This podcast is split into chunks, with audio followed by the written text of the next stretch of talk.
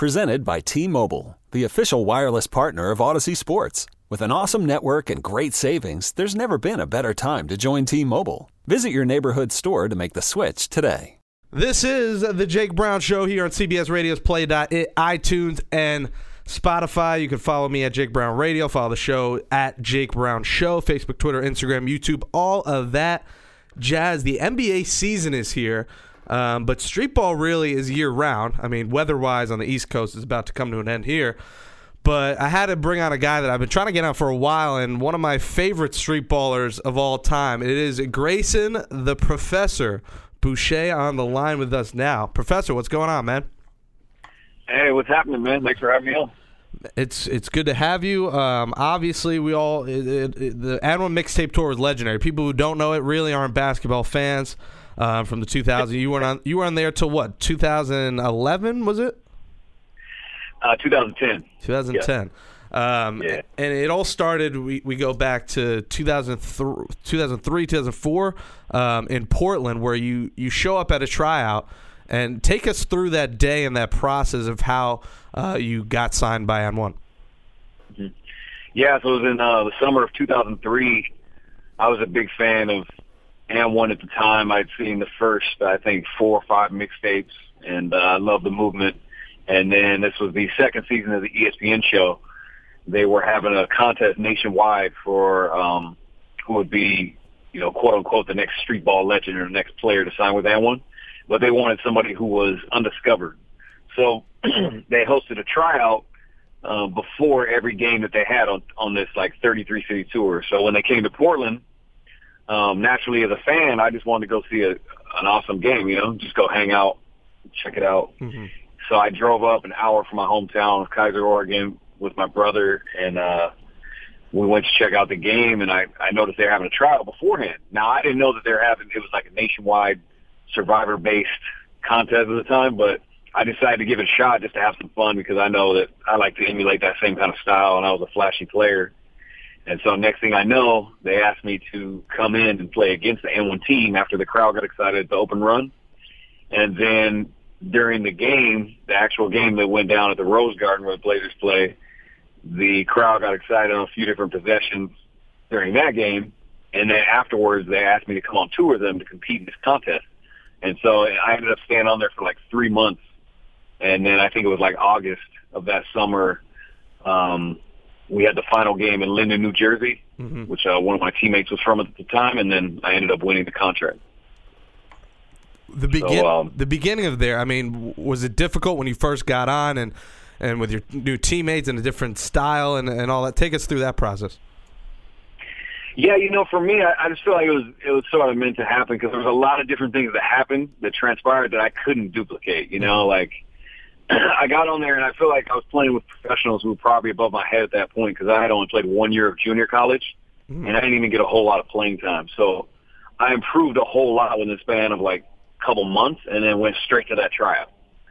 So um, adjusting to the style of play was a little different, but that came in more so on year two when I was actually on the AND1 team because for me growing up in Oregon, uh, there wasn't a whole lot of dunkers. Like there, there was guys that could dunk, but – not guys who could who could jump like like my teammates, you know, who were like world class athletes. So I had to get used to like getting, you know, after I was shaking my defender, grabbing a basket, like throwing an alley to somebody of that caliber. And then I also just had to get used to the the pace of the game. You know, like when we play now, the game is targeted towards like fast breaks, isos, and dunks. Like that's that's what we're looking to just entertain the crowd to the fullest. So I had to get used to just molding sort of my game. Like I already have flashy, flashy style of play, but I had to mold it more towards that style as opposed to just getting the easiest basket. The professor on the line here, Professor Twelve, is where you find him on Twitter. Prof, uh, Global Hooper on Instagram, and subscribe to his YouTube, uh, Professor Live.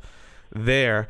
Um, the notion of, of street ball guys not playing defense. What do you, what do you say to that? And the, the people saying, "Oh, they give them this." Uh, I mean, I've seen guys come and lock you down on defense, and you just get around them. What, what do you think of that notion of people saying they don't play defense?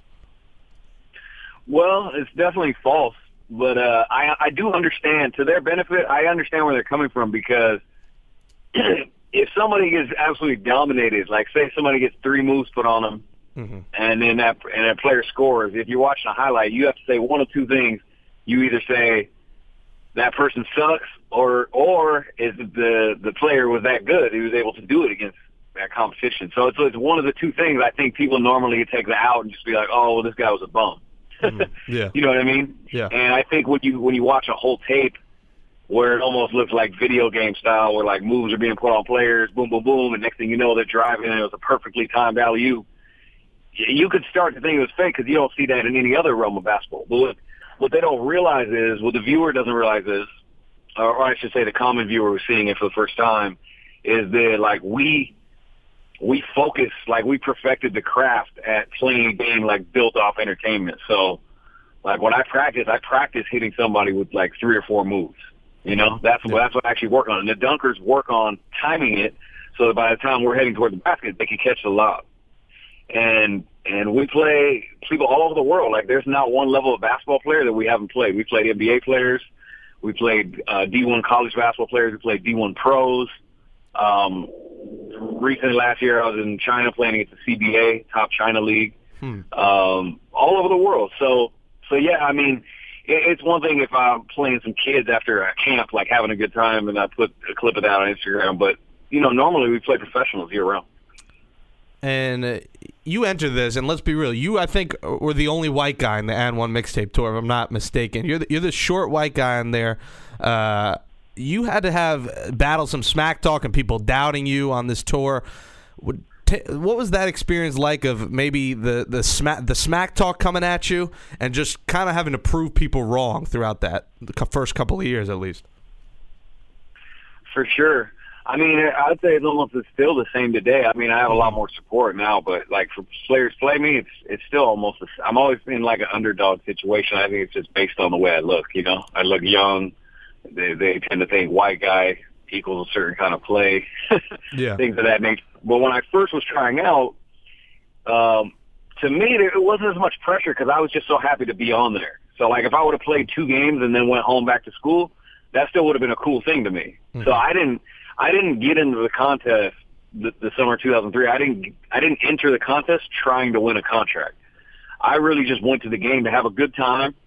I found out there was a tryout. I played. And then when they asked me to come on tour, however long that duration would have went, would have been good enough because I was already going to go back to school and pick up where I had left off. So I just considered it a blessing, and and uh, I, I didn't. I felt maybe some pressure because they were packed arenas, and I never played against that many people. But as far as the smack talking and everything, I, I know I knew that was part of the game and I was just happy if I could perform at all, you know. What was your plan if if this didn't work out? Because the AND1 mixtape tour kind of changed your life. It did change your life. Uh, was there a plan B if that didn't work out? Uh, the plan was to go back to school, um, go back to JUCO that following year. My coach had made it clear to me that I was going to be the starting point guard to come back at junior college and really just you know get my education and and try to pursue. I, I mean, I ball was life for sure at that mm-hmm. moment. So I was still going to try to push the b-ball dream, but just would have been in a different light. How thankful were you of that opportunity? I mean, you you say the professor, people know who you are. I mean, usually uh, you don't hear that. That opportunity changed everything, right? Oh, totally, man. I mean, for me, you know, at 18 years old, it was incredible. It was sort of like a dream come true. It was hard for me to even wrap my mind around it because one day I'm watching the mixtapes and like, you know, I really wasn't um, you know, a fan of the movement. And the next thing I know, I'm calling these guys my teammates and traveling eight months out of the year playing for a living. Whereas I had played JUCO just the year prior and only played five minutes a game. Hmm. so yeah, it, it was a to wrap my head around. I don't think I was thankful as I should have been, but I really was. I was definitely enjoying myself. That's for sure. Now you obviously get the nickname Grayson because you took guys to school, but was there a single person or a group that that originated from, or was everyone just saying that and you're like, screw it, I'm going with it? Oh yeah, so um, so the the nickname uh came partially because I look a certain way. I think Duke Tango thought I looked like a professor when I came out in 2003. I had my hair combed to the side a little bit, yeah, a little longer hair. So I think it, it was kind of like the look identification. And then he said later because I was schooling people, mm-hmm. but no, there was no prior nickname before that. So that that really just came up. That was out of uh, Duke's uh, MC Duke Tango's creative mind, if you will. Who did you model your game after? I know I know you, you've said in the past Allen Iverson was one of the guys. Yeah, I mean, a lot of guys that were on the mixtape too. I Skip to My Lou. Um, I took elements of Hot Sauce Game. Hmm. Um, I definitely, yeah, Allen Iverson. Um, growing up, I was a huge Michael Jordan fan. Um, Tim Hardaway. I loved his game, the killer crossover, um, the original killer crossover. So I, I would, I, there wasn't one person I emulated my game after. Um, I would, I would pick a lot of pieces from different people's games and try to incorporate it. But I think Allen Iverson initially was the one who inspired me to, um, really expand my game as far as handles because I emulated his crossover one summer. I think I was in sixth grade and actually, that's actually what I was first known for. I was known as this short white kid with handles because I could do the Iverson crossover. Did you ever get comparisons to White Chocolate, Jason Williams? Oh yeah, I mean people still do. I if I if I was to read my comment threads on Instagram or YouTube, I would say every other video, every other post said something about J. Will White Chocolate for sure. Have you guys played each other? No, we never shared the court together. He was at he was at our game my my first year on the AND1 team in 2004. He came to our game at Madison Square Garden as just a spectator, but he didn't play. Um, can we arrange yeah, this? Would, this needs to oh, happen. I was, I was saying, can, can, can we arrange this? This needs to happen. Oh, I would love to, man. You know, it's funny enough. There was about two or three events I was actually supposed to compete with him in, where he was supposed to either play on our team or play against us, but he never showed for all three of them. It was funny. It was hmm. like a couple of AND1 games and then a couple ball up games, but for some reason he never came. But, um, you know, definitely would be humbling and uh, an honor to share the court with him some point if, if that ever happens. Do you feel like you could take him to school? Uh, I mean, if here's the thing, like when I play in our games, mm-hmm. it's always slated more towards like an all-star game than it is actually a an all-out battle. You know what I mean? So like if I play against somebody, it, it's always for like a few possessions here or there. And I don't. And the way I am now, I don't. I don't do personal matchups like, oh, I'm about to buffet. You know. You know when I play, my goal is for the audience to be extremely entertained, and and really to go away really remembering like an awesome performance. Mm-hmm. Um, but as far as taking him to school, I mean, you're talking about a guy who won a championship, who played in the NBA like ten plus years. So I wouldn't say take him to school. I, I, I think I get some moves off, and I think we would make for an incredible show. Yeah, I mean, I really would like. I mean, that would go viral easily. Uh, that would get millions of views. I mean, you had the Spider-Man video go crazy. I think you versus White Chocolate would probably break the internet. Uh, so we'll he's the pr- problem is I don't mean, think he's hey, on social media. Definitely a blessing. Yeah, I don't think he's on social media, so he's harder to find than a guy like you. Again, the professor is on the line here on the Jake Brown Show on Play iTunes and Spotify. I mean, Skip to My Lou, Hot Sauce, Spida. My favorite part of those two is when a guy like you or whoever would pull off a move that was just insane. They would just end it and threw, threw, they threw the ball in the air. Now, did they just end the game? What was the deal with that? I know they would stop everything. The video would stop. Everyone would go crazy. Was that game over then? no, the game never ended. What would happen is if somebody fell, then they would have to sit out the game, or if somebody got dunked on, mm-hmm. they would have to sit out. And and the funny thing was, is that wasn't even like a formal written rule or anything. It's just in the culture. If you got embarrassed that bad, like it was going to be, they were going to make it known. So we literally would stop the game. We we took it in our own hands to do that, and tell the person to either go sit down or do like uh, an acted out replay. or wh- whatever the case, but it was just it was all out of fun, like in that time in the culture. But no, the game wouldn't end it, we would just take like a little uh, 30 second or one minute interlude to to celebrate it, yeah. and have a good time. It's funny because you watch the videos and it's like that happens, and then sometimes it cuts off, and you're like, "Wow, did they really just end the game over that?" Uh, so now, so now we know. Uh, now you're on the Ball Up tour. Tell us what this tour is about. I know you're traveling the world, and how it is a little bit different than the AND1 tour. Mm-hmm.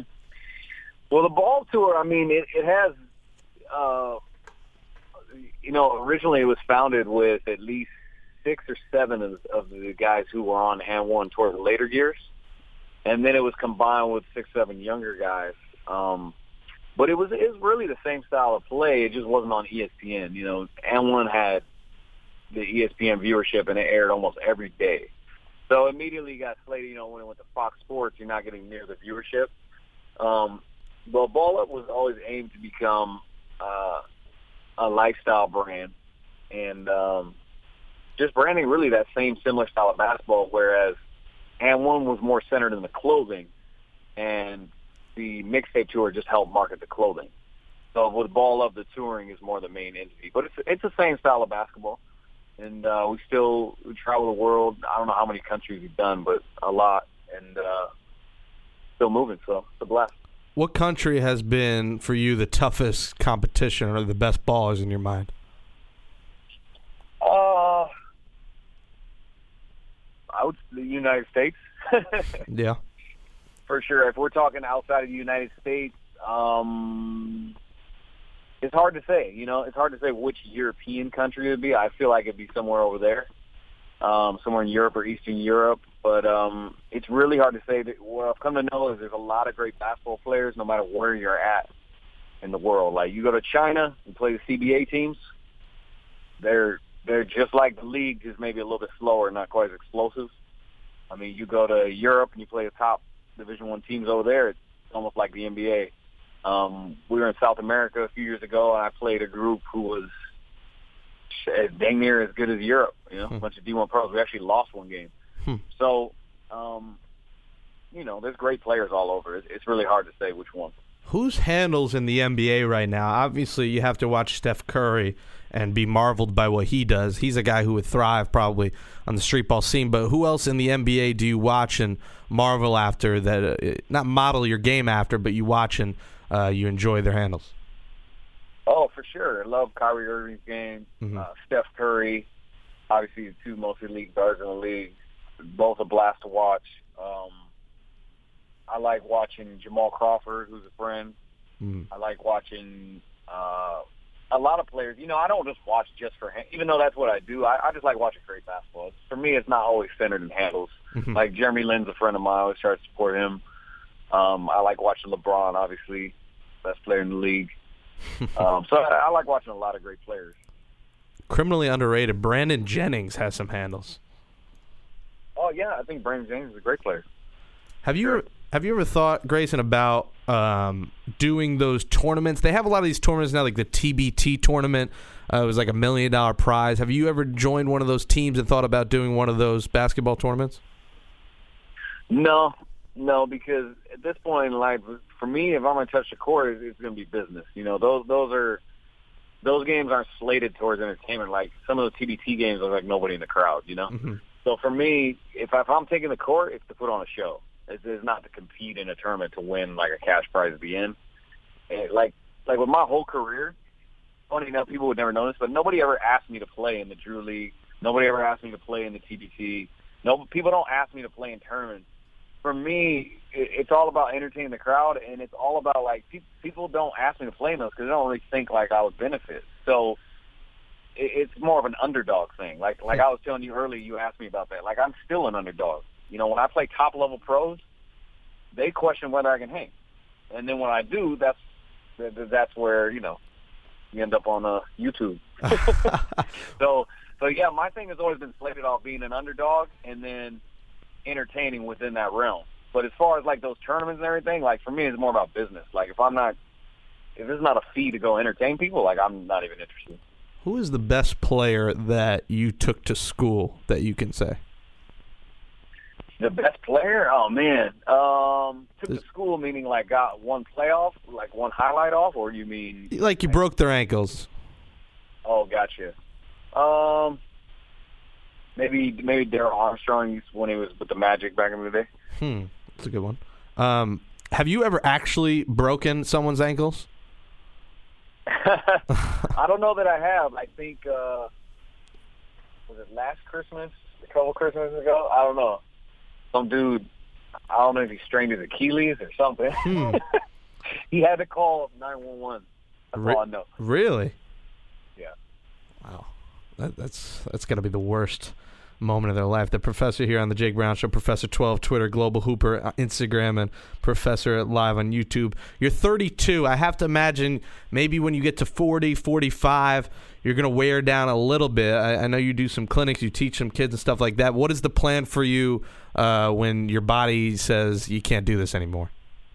Well, if we can go to 45, that would be incredible. um, Jason Williams is 40, still going. So.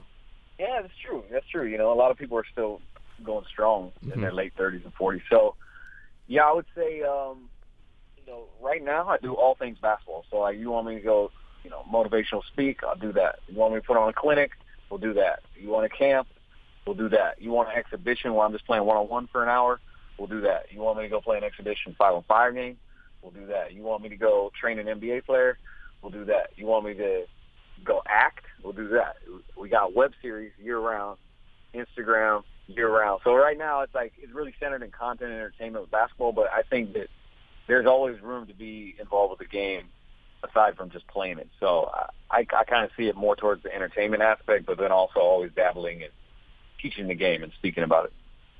All right, NBA is underway this week. Uh, you're an NBA fan. Who do you like? Obviously, everyone's going to pick the Warriors. I'm picking the Warriors, Cavs. Uh, who do you like this year? Oh, to win the championship? Yeah, I could see a Warriors Cavs repeat. I can mm-hmm. see that. Um, if I'm going to pick one team to win it all, yeah, it's tough to say. I, I kind of think the Cavs are going to repeat, honestly. Really? Yeah. Hmm. Um, last one. One player right now, um, if it had to happen, that you would love to go one on one against that you haven't yet? Oh, um, you know, to be honest, I don't even. I, those, those aren't even on my mind. Like, hmm. I, I don't care. Like, like if, if if NBA players playing our games or get involved, I'm always like, oh, it's a blessing. That's cool. But I don't. I've never been the dude to be like, man, I need to bust that dude's out. Like, I, I don't think like that. Like for me, if a kid can smile and have a great time wherever I'm playing, then that's awesome. If I can be innovative and come up with new moves to captivate the culture, then that's awesome. If I can do, you know, make entertaining web series that people marvel at, then that's great. But like, I've never been the type of dude to like try to target players. Like, you know, for me, if an NBA player even wanted to get down with anything I got going on, I'm like, oh, that's humbling. That's a blessing. Like, I don't, yeah, playing one on one, none, because I never even thought about it. Do you get AND1 free clothing for life? I'd imagine. No, I have no contact with the company AND1. Ironic, believe it or not. Because I heard they're bringing their stuff back. I've heard they're rebranding and bringing it back. It never went anywhere. You know, it's, it's in Walmart right now. So true. But AND1, the, the, the brand, has never gone anywhere. Hmm. Um, so so it's it's still out there currently. It's moving heavy at Walmart, but as far as the you know, street ball side of things, I don't see them. I don't see them bringing anything back. But um, yeah, I don't have any. Currently, I don't have any contacts with the company. All right, there it is. Grayson, the Professor Boucher. Follow him. Get to him on Instagram. He's got hilarious videos there and YouTube Global Hooper. Professor live on YouTube. Professor, thanks for coming on the Jake Brown Show. And next time you're in New York, uh, would love to have you in the building. Oh, thanks for having me on, man. I appreciate it. All right, man. Take care. This episode is brought to you by Progressive Insurance. Whether you love true crime or comedy, celebrity interviews or news, you call the shots on what's in your podcast queue. And guess what? Now you can call them on your auto insurance too with the Name Your Price tool from Progressive. It works just the way it sounds. You tell Progressive how much you want to pay for car insurance, and they'll show you coverage options that fit your budget. Get your quote today at progressive.com to join the over 28 million drivers who trust Progressive. Progressive Casualty Insurance Company and Affiliates. Price and coverage match limited by state law.